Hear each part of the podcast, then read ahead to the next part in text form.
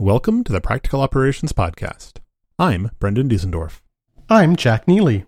I'm Ken Ming. And I'm Jared Watkins. We are here to talk about the practical side of operations work. This week, we're talking about how to get away from the home office and still code, get stuff done. Are you interested in helping build the best DevOps and site reliability engineering talent, mentoring others? We are. Consider sponsoring the Practical Operations Podcast. Contact us at sponsor at operations.fm for details. So at this point, we're what, a little over a year into everybody in the world is working from home, right? Yeah. And in our field, especially, people are either abandoning the idea of going back to the traditional office or abandoning their plans to go back to the traditional office in the near term. Um, several large tech companies have recently pushed back their return to office dates and others are saying we will we will give employees basically an indefinite chance and to I work think from folks home. have realized at this point Now- that even though the traditional thought was we need people in the office to be productive, folks have realized that people are just as productive at home in their home office, and we can tap talent from all over the world rather than just the pool that can drive into the office. Yeah, my employer was five days work in the office. They had no work from home option. And then, of course, it went all work from home, and they've discovered, hey, this didn't go so bad. And office space is really expensive in downtown Amsterdam. Maybe we don't need to bring everybody back in and we can reduce our footprint. So the word is we're going to have less than five days in the office, but there's been no official decision. So this brought up the question in our internal Slack and trying to kind of reason about this, which I think is important. How a lot of us now, especially in the tech world, have set up home offices, dedicated spaces that all we do in the, that space is we work. But frequently that space is away from the rest of the family. And a lot of us, including myself, put their personal computers in their workspace as well. So how do you tend to that, that digital itch, to that that need to do something interesting when you're not doing work and you don't want to walk away from the family. Because I don't really want to code on my cell phone Come on, Jack. or update my blog from my cell phone. I mean, come on, it's like using the internet with tweezers. Mm, I I will admit I refuse to do that as well, and uh, I've settled on. I used to buy MacBook Pros, and I would beef them up. And over time, I've discovered I don't use squat worth of resources on the machine on the laptop itself. I spend all my time SSH or with a remote connection of some kind to something else big and beefy, and I just don't need local resources. Um, and my last refresh was um, an Air, a MacBook Air. And honestly, now if I had to do it again, I'd even go with a iPad Pro and a keyboard, or something even smaller lighter, Interesting. because I just don't need the local resources like I used to. And part of my th- thinking about this is I don't need the local resources when I'm, you know, hanging out with the family or when the kid's going to bed. If I can just SSH get to my machine in my office space uh, to check email or work on some code Yep. or hack on the blog um, without really having to leave the house. So I, I actually did just that. I last year, yeah, was it last year? Might have even been a little before that. I got an iPad Pro, uh, and then when they released the the Magic Keyboard, I got that uh, ugh, begrudging, begrudgingly uh, for the cost. Um, but that is what I've, been using for my personal device. Um, and then I already have a Linux box that's fairly beefy because it runs ZFS and VMs and things like that. So uh, what I do is I just use uh, an application on uh, the iPad called Blink, which allows me to SSH, or it's basically an SSH client. But the reason I like Blink is that it also has a shell when you first launch it that has a couple of other open source uh, tools like, like ping and uh, things like that. So you can actually like, oh, is this host down? Let me try to ping it from my iPad and not have to actually SSH into something to then ping it. Um, but then, so then I actually just terminal in to my server that's local to the house and do everything from there. Uh, the benefit is that obviously, like my home directories in ZFS, so I can do snapshots and things like that. Um, it also means that I have a pretty powerful machine to be able to run anything that I'm going to do, whether I'm compiling Go code or uh, developing uh, or you know, using a database or things like that. Those are all the com- those are all things that can be ran inside of a, a, Docker container or VM, and it's been fairly nice. Uh, now, obviously, I'm at the mercy of iPad OS. Uh, it is not there yet in terms of being a a replacement for Mac OS. I, I really had high hopes for iOS 15 to real or Mac OS 15 to really allow a lot of multiple or, or really change the uh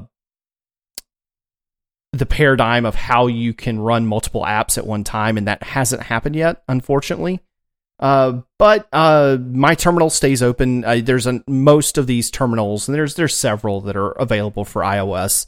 They usually use uh, um, a background. They usually use uh, location settings to allow themselves to stay open in the background for a long time. Uh, so I don't actually have issues with you know dropped connections. Uh, now, obviously, if I leave my iPad idle for 15, 20, 30 minutes and not go to that app, it will background itself. But otherwise, the terminal stays open. I I do have a habit of using tmux, so that way it doesn't my session doesn't drop, or, or if my SSH session drops, I don't lose anything in my terminal. Uh, the only or one of the big things I really do miss is iTerm on the Mac has the ability to natively integrate with tmux, so that if you do you know open a new t- uh, new terminal window in T in iTerm, it actually opens up a new terminal in within tmux on your remote session. I would love that functionality on the iPad, but obviously uh, it's just not there yet. So uh, overall, I really do like it because I get the portability and the long battery life of an iPad with the powerfulness of a of a Linux you machine have a keyboard underneath. with that? And that can obviously be.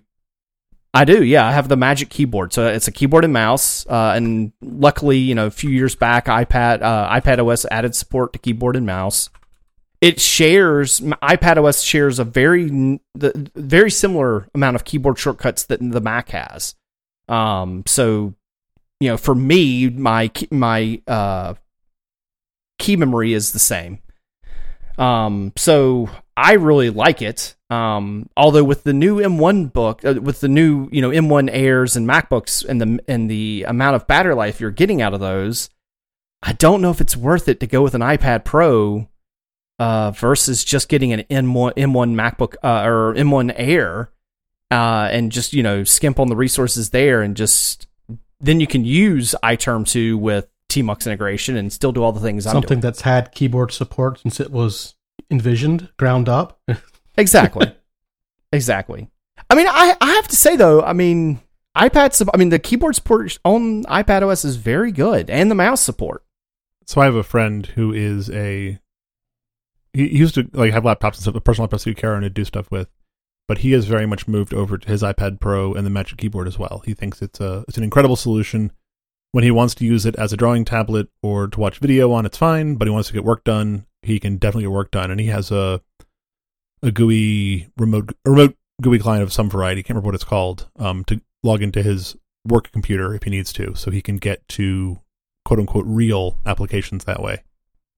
I have never liked laptops though. I'm one of those people who's always always hated the idea of using a tiny, low powered, battery driven. Brendan, you're not the only one. No, I, I I refuse to work on a laptop day in day out. I can't. It's not work. I just Yeah. can't So my my solution is I have a thin client that I bought for sixty bucks on eBay, and that's after adding more RAM to it and an SSD or a bigger SSD to it. And I thought at first I was use it as a thin client, and then I realized that i3 is so lightweight that I can just use it directly. I don't need to like remote to something else, and it's fine for lightweight use. So I don't have a permanent home for it yet. That is the other thing. But once I have a permanent home for it, that'll be my kind of workstation away from my more powerful desktop. And again, with the magic of the network and the magic of home folders and those kinds of things, I can get to all of my same stuff anywhere I go in the house, essentially, without having to deal with the horribleness of using a laptop. Laptops really are horrible.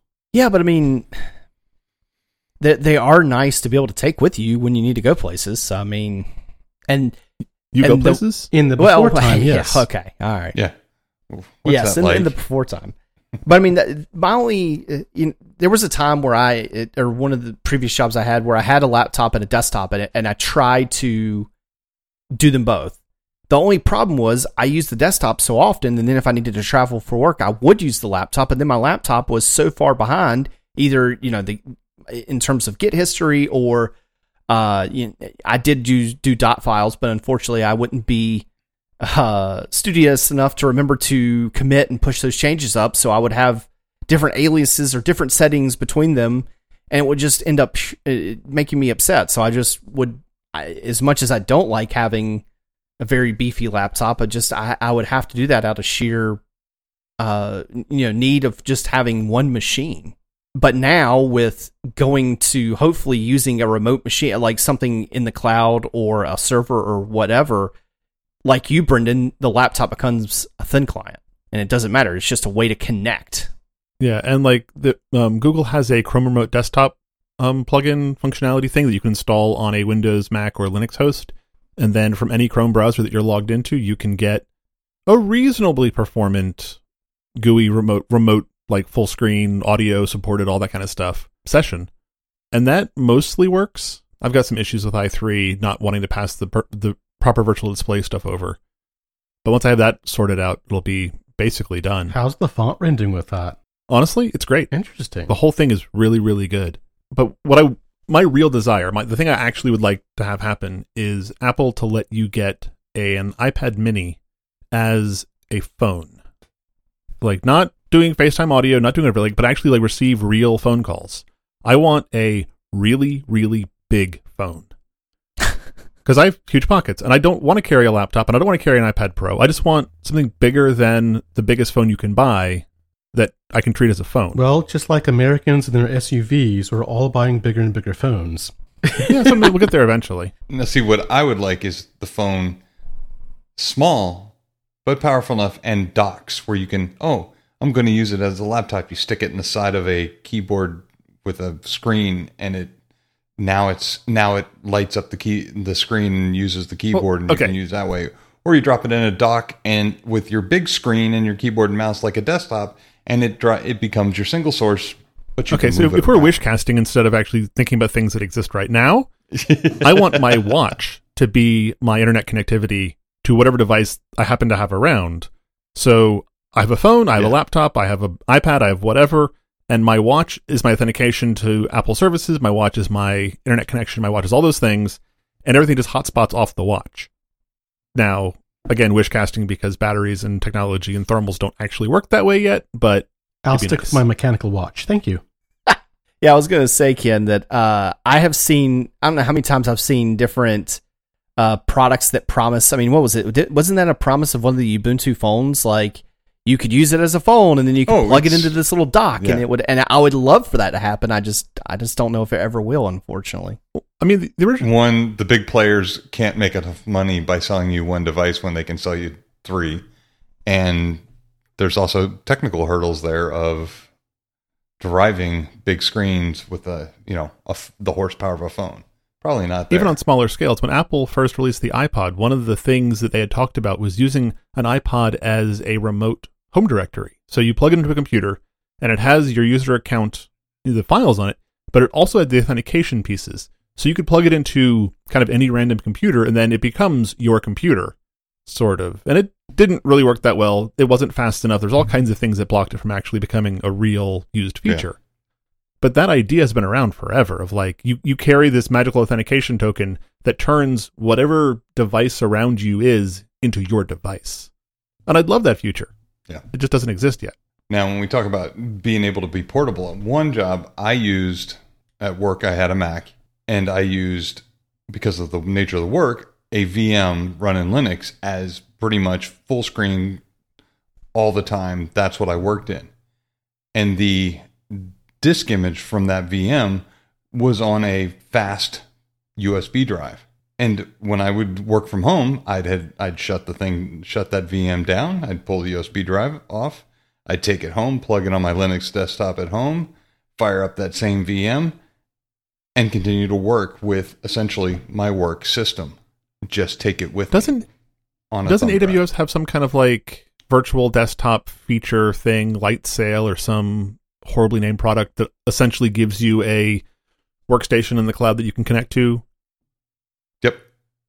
Yes, because we use it. But Because isn't it Windows only? Um, Yeah. It is Windows only. um, I think it's works. I, I, I may be wrong, but yeah, it's that's that's what it Workspaces. is. Lightsail is their VPS competitor. ah okay. Because I, I would love to have that kind of thing offered at a reasonable price that you know you pay for the hours you run it. Well, that's not workspaces. Not a Oh, reasonable price. again, like but how often like most of the time that we in this profession are using personal computers is actually relatively low we're usually logged into a work machine during the workday and then the other chunk of time you're either asleep or you're dealing with household things or you're dealing with like you know the physical world outside your house going to the grocery store or whatever so if you're only running a personal machine say 10 or 15 hours a week even if it's not cheap cheap it doesn't have to be like the, the bar isn't quite as low as you'd think in terms of making it a viable alternative to paying money for a dedicated workstation of your own. Well, when you think about what a lot of us tend to do for our personal machines, in the sense that I don't know about you guys, but mine's. Yeah. my desktop, my my personal desktop. Yeah, the amount of money I sunk into that buys a lot of workspaces time. Yeah, that's Even what's occurred to me recently is Now, is GCE or EC2 VMs aren't cheap. But for the amount of money I pour into building a Linux workstation for my personal use, um, you know, just do Yep. that over, you know, per month instead of all at once. That still buys a lot of compute time. living in an old old area of a small European town, I have DSL only, and even that slow DSL. So that hinders me using cloud services for a lot of things. I and uh, workspaces would never work. I can't. I RDP very much admit I. Well, am nervous about not having my personal machine under my control. And then there's that. and, Yeah. and for me, it's the network cost. I would love to move my server to a cloud, but I would need a some form of network connection back to my house so that I can. I, I do things with like HomeKit and things like that, and I I do actually run a Prometheus server that monitors various things, and I would want to be able to monitor things inside my network. So obviously a, v, uh, a VPN is the logical thing, and I would love to just use the native VPN, VPN functionality of different cloud providers. But you not only have to then pay for the amount of hours, which would essentially be 24 hours, uh, that you use the VPN connection, but you then then have to pay for the bytes or the data that goes across them. And when you add it up, it's like thirty to forty dollars a month just to have it running, and that's not even the cost of the VM. Yeah, doing a quick survey of the AWS Workspaces pricing page um, without doing any any kind of clever way to, to cut your your bill, it looks like you could have a pretty reasonable machine for forty bucks a month, fifty bucks a month. Like it's not terribly expensive to have a Workspaces machine running. no, And thinking about 40 bucks a month, um, you know, when I build a new workstation, my budget's going to be around uh, 2000 bucks for a workstation for my personal use that runs Linux. That's like 50 months of of a $40 payment. Yeah, and if you run it on a thin client instead of running it on a beefy machine locally, again you can you can save money, but it's it's interesting.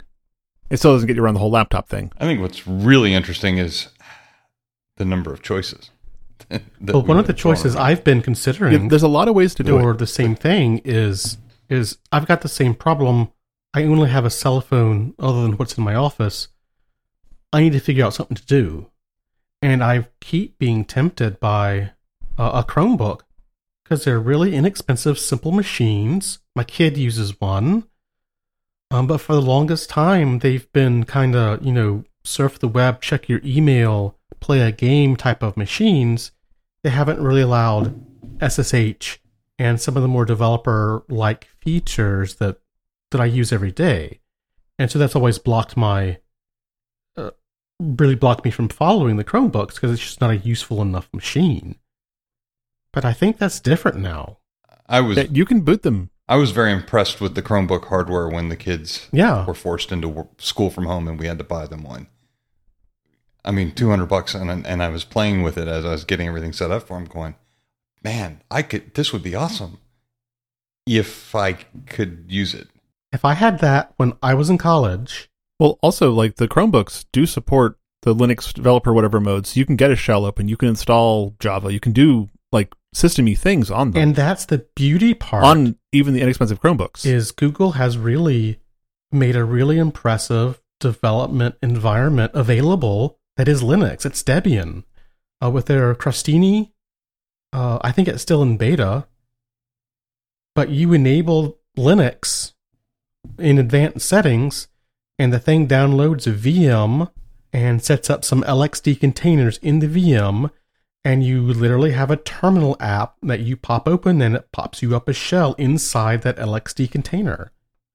And there you are in a safe container, allowed to run untrusted code, do your own development, and you know USB devices work, sharing files back and forth between Chrome OS works. Uh, you're checking out the the web app your development, it just works. And I've been really curious about trying that as sort of is that the best of both worlds of I just want a laptop that kind of works versus I also want to poke at some code and run them, you know, sometimes and update my blog occasionally. Yeah, my big problem with the kids' Chromebooks from the the the forced virtual school stuff was the keyboards are terrible on the Chromebooks that we got. Um, I'm particular about keyboards, unfortunately, Aren't we all? and I don't really want to like, but I don't really want to like carry Yeah. a big mechanical keyboard around with the laptop. I want something that is good enough. And for all the things that I hate about laptops, Apple's laptops have a pretty reasonable keyboard now that they fixed it recently.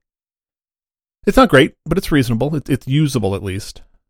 But most there you go. That's that's the adjective Yeah, that you need. but most Usable. laptops, the keyboards are freaking awful. They're just terrible. The terrible. reviews crap. tell me the Google Pixelbook Go, which is their um, current Chromebook line, actually has really good keyboards.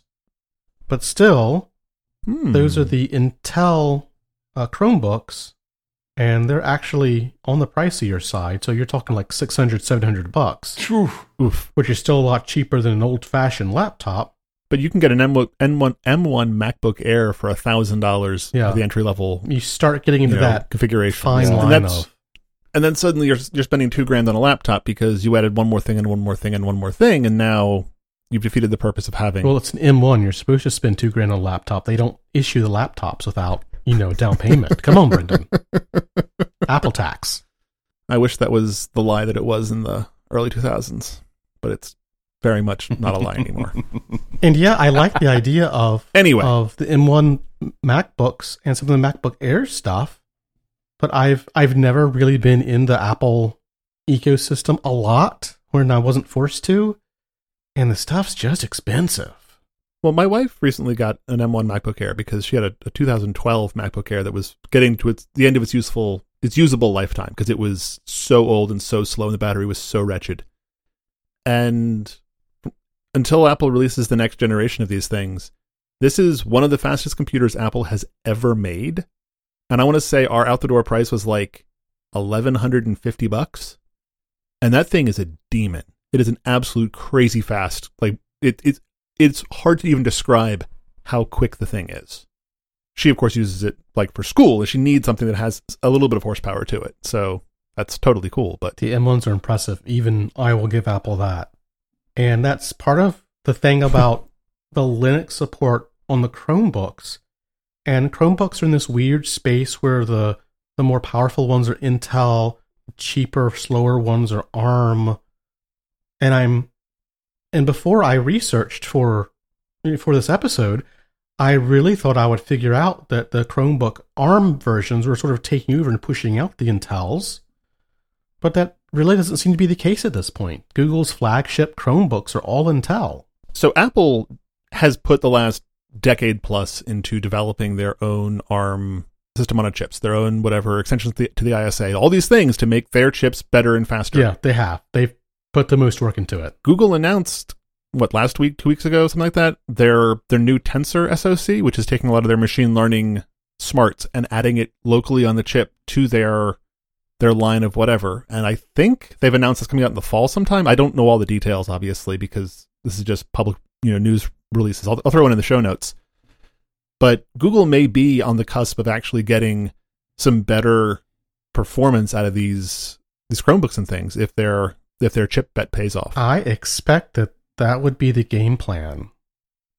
I mean, the arms are so much cheaper, the battery life is so much better, Mm. and we're talking about embedded devices. Well, Um, remember that Intel CPUs have always been designed for what today we consider as a server high end space. And so carrying one of those around in your backpack in your Yeah. phone has always had technical challenges and been horrible with power consumption. well, the age of the x86 has sunsetted. Yeah, my like if you think about Intel laptops, a really good battery life in an Intel laptop was like three and a half hours. That was like amazing. My wife's M1 laptop easily gets twelve hours on a charge. Like while you're doing things. easily. Yeah, like when you're using it, not not while it's just sitting there idle, but like when you're using it to do stuff, it easily gets twelve hours. Yeah, but It is did she use something like Teams or uh, Slack on there? No, she actually doesn't. She uses Chrome, she uses Safari, she uses the Microsoft Office suite, those kinds of things. Um, does some image editing. Yeah, if I, if I fire if I fire up Teams on my my uh, Dell XPS running Linux, my battery life is about 15 20 I, minutes. I have heard even on the M1s that if you put Teams on there, it destroys the Well, battery. clearly life. the message here is don't use Yeah. Teams. Well, Yeah. But I am less familiar with uh, some of the tablet and light computing devices that Microsoft has has chucked out there of the rec- of recent years. They've also added a lot of Linux developer support to some of those devices. I am so fundamentally disinterested in Windows as an as an operating system that I I summon I summarily dismiss Microsoft hardware, even though I know that their hardware's been getting better and better and better over the years, and people really like the quality and the price and the build and all. Like people say it's really good. I just can't stand I'm Windows. of that but you're age still going to where run Windows. I am turned off by the whole Windows affair of the '90s, and it's hard for me to look at the custom Can at you that run company like in a new light. Some But of the the surfaces surfaces are you can get Linux on. You can get Linux on there as the main OS. Because I looked into this for a while. because that becomes interesting. But the models you got to choose are the upper ones. And at the time when I was looking at them, it was not 100% hardware compatibility. There was always something that wasn't Well, like the Chromebooks, isn't there a- right. Bash shell you can just open on a modern Surface. I mean, there's the Linux mode or But if whatever in Windows, but you're still running Windows. Yeah, but right, you're still going to deal with. Oh, I've decided to apply these updates and reboot. We'll see you in a few minutes. Hey, my Mac does that. I know so little about that ecosystem. But la- last time I looked, you could get Linux on some of the surfaces as the main OS, um, but you would deal with limitations. Yeah, for my money right now, if I were if I had to buy a laptop tomorrow, I would probably be looking at the the Pixelbook, whatever Google's like um flagship Chromebook thing is because the Chrome OS idea seems to be the one that ha- that me- that meets my requirements the closest. Be lightweight, get out of the way, give me a browser that I can use to get to other things. But I don't know. I, I if I had to do it right now, it would be an M1 Air. Just You know, you know, audio's going to work. So about it. yeah. It, that's yeah, And I'm I'm not even kidding. Like that's honestly a huge reason to spend the extra money because the drivers actually frickin' work all the time. yeah. As my my work machine is a XPS with Linux, and the number of oh hold on guys I don't have audio or it's using the wrong input I can't seem to convince it to switch or oh shit I fired up Teams and damn it everything crashed. Oh, Teams. it's audio in Linux is just a. I want to jump in front of a bus. It's the worst. It's absolutely the worst. but it still isn't enough to make me install Windows on this thing. What would it take to roll your own AWS workspace environment? I mean, is it simply just running an instance in GCP or AWS or Azure that has a video card in it? I mean, what is the. This has me really interested now. I mean, well, Workspace with a capital W is a AWS product that is Windows. Okay. Um, and Google Workspace I mean, there's nothing stopping you from. is a is a product that they sell know, that but- is about G Suite, not about virtual desktops. I mean, Right. there's nothing stopping you from running a, a VNCX server. Exactly. Yeah, I mean, you could run your own Linux v- VM of whatever distro you wanted, and run a and run it with VNC, and hell, you could set security group rules so that you could only get into it from your destinations, or And then you you're just paying egress on the network, and what we you're off to the races, I guess. Okay. And again, I'm of a oh, certain they- age where if I'm using a remote machine, I usually already assume that I'm going to be dealing with the interface that the laptop or local machine is giving me while I SSH in or VNC connect to the preferred machine that has my Yeah. data and where I'm going to do my work from. Yeah, I mean, honestly, it would almost make as much sense to tunnel if you're thinking that and not even worry about the actual GUI environment and just, you know, you're like, it's, you use your thin client like a Chromebook where you, all it is is display, but it is running the browser and it, all the data is flowing through. But I want to have more than three tabs open, so I need like 64 gigs of RAM, right? That's one thing that gets me about Actually, the you Chromebooks do, yeah. is 8 gig of RAM, yeah. 16 if you get the high end models. I'm like, if I don't have 32, I'm feeling a little questionable. Yeah, I, I agree. And can we talk a minute about ECC RAM? Yeah. Oh, Jared. God. I am We- we sure knew he was gonna that, sneak it in that somewhere. Amazon or Google, when their cloud products use the equivalent to ECC RAM. Oh, I'm sure. I'm talking about laptops. I mean, why isn't this standard at this And point? blame Intel for that one. Honestly, yeah. it it was another way for them to price Umbrella and to suck more money out of customers. So That is true. by not by not making the chipsets widely available and widely installed and having it be an optional extra, nobody took that route, and then production on ECC RAM modules didn't come up high enough to make it worthwhile, and then Again, this is from why most hobbyists like us, if we're building a machine locally, most of us are building AMD machines. They perform better. They support ECC RAM. Well, right now we are. I mean, I remember when the core do it when you know the core stuff came out from Intel. Everybody was Yeah. used to building that, and the and the and the Yeah, generation there's- before that was Athlon. It Athlon. goes back and so- forth. I'm honestly looking forward to the day that somebody, possibly Google, releases an ARM SoC style desktop computer that actually has slots and is not just a tiny little like net top or whatever. Because they're so much more power efficient, they're so much quieter. They definitely have the raw performance and the bandwidth and all those things you need. But the standard, like the Raspberry Pi 4, as awesome as it is, just doesn't have enough oomph to it to make it work. Give me a desktop machine I can put 128 gig of RAM in and a powerful ARM CPU and whatever custom cards I want to attach to it so it can attach to my high speed network. and enough I/O to do high-speed disk access. Then you really have push Intel completely out of the market. There you go. Talking about Yep. wish casting, damn. Yeah, exactly. Because I was about to say that's yeah. That's my problem with a lot of these is that yeah, because you, can get even that are not necessarily Pis, but I can I'm sure can rattle off a number of them that support SATA and all this stuff, but a lot of them Yep. don't actually support or are not fast enough. Yeah, they almost all of them. The backplanes just have such limited bandwidth that even you know, even if they claim to support you know a six gig SATA connection You're you're not going to Yeah. see that. for one drive and only for bursts. Yeah, and then keep in mind that my thin client that I've, I've talked about on the show before a couple times, and I mentioned this episode earlier, has two M2 SSD slots on it, has a four core x86 um, 64 you know CPU on it, has an integrated graphics card, has gigabit Ethernet, has Wi-Fi, has sound, has Bluetooth, has all these things on it, and I got it used that with the upgrade to the SSD and the RAM was 80 bucks. Like you cannot compete with that. So Nope. you're going to sell Practical Operations Podcast branded thin clients now, aren't you? No, not even close.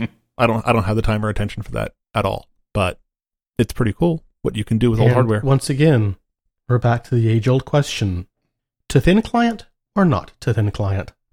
Yeah. I'm not going to. I play I play online poker, and the clients are very strict on a lot of things because of per- keeping people from cheating. I have to have a, a mainline OS on some somewhat controlled hardware. I'm gonna. That's where I'm going. I'm gonna run Mac OS. And really, a lot of the content providers are moving in that direction as well. Um, like the fact Netflix uses FreeBSD to, as part of their content distribution network, but you can't actually play the content on FreeBSD that doesn't have the whatever the copy protection is. Widevine or Silverlight or whatever the yeah. Yep. and that was one of the reasons why I chose what I went with a, a Mac, I mean an iPad Pro instead of going doing something like that because I wanted to be able to. One of the other big things was being able to consume media, and obviously, I can do that very easily with an iPad Pro Or a So, Chromebook. Uh, Yeah. yeah, but um, yeah, I guess you can on the Chromebook. So, so I guess my, my issue with doing the, the iPad Pro and the Magic Keyboard is an iPad Pro entry price is what eight hundred dollars, and the keyboard's another two or three hundred dollars. Yeah. You're looking at with tax and and delivery and everything else. You're looking at your twelve thirteen hundred dollars to to start out. I mean, if you already have some of the pieces, it's it's a little bit different. Right, But a loaded Chromebook is a thousand dollars. right. So I don't know. An M1 Air is the same Yeah. price. Yeah, exactly. Yeah, if if I was yeah put up against the wall, I'd, I'd choose the M1 over the the M1 Air over the Chromebook. But But there there is a certain utility to having the iPad because it's not just a laptop. You can turn it into a media tablet. You can turn it into a passive consumption device. You can do other things with it. right, and Because I, have to be honest, I also have an iPad. another thing is So is you can use it. I, I mean, again, this is going to be after a few years from now, I guess. When you travel on an airplane, you can use the iPad Pro the whole time. Oh, that's right, because it's not a laptop. Technically. Exactly. So Even though it's the- it's just as big as a laptop. and just as powerful and just large, just as large battery and wireless networking and everything else. Yep. But the FAA has not decided that it is worthy of those regulations. So starting, you know, from beginning to end of the flight, you can pull your iPad out and just use it the whole time. Whereas other people have to sit there and wait until after whatever to be able to pull their iPad, their their laptops out. So that was a another big reason for me because before I bought this, I was traveling a lot, and I was like, oh, I, I at least want to be able to spend a little more time either watching a movie or doing something on online or whatever. there is something to be said for having a single device that you can use in multiple ways as opposed to buying multiple devices. Yep, yep, and that's part of the part of the thought experiment. What I carry around with me to satisfy my computing needs while I have a full, you know, workstation set up in my dedicated home office space. I think you sold me. I'm going to buy a whole bunch of thin clients. if you enjoyed this episode, please share it with your friends and coworkers. We would also appreciate folks taking the time to rate the show on Overcast, Apple Podcasts, or your favorite podcast directory. Additionally, welcome feedback about shows you've recorded or topics you'd like, like us to cover. Leave us a comment on the website at operations.fm or send us your thoughts on email, feedback at operations.fm. And that wraps it up for this episode of the Practical Operations Podcast. I'm Brendan Diesendorf. I'm Jack Neely. I'm Ken Mink. And I'm Jared Watkins. Thanks, and good night. ECC memory fixes everything.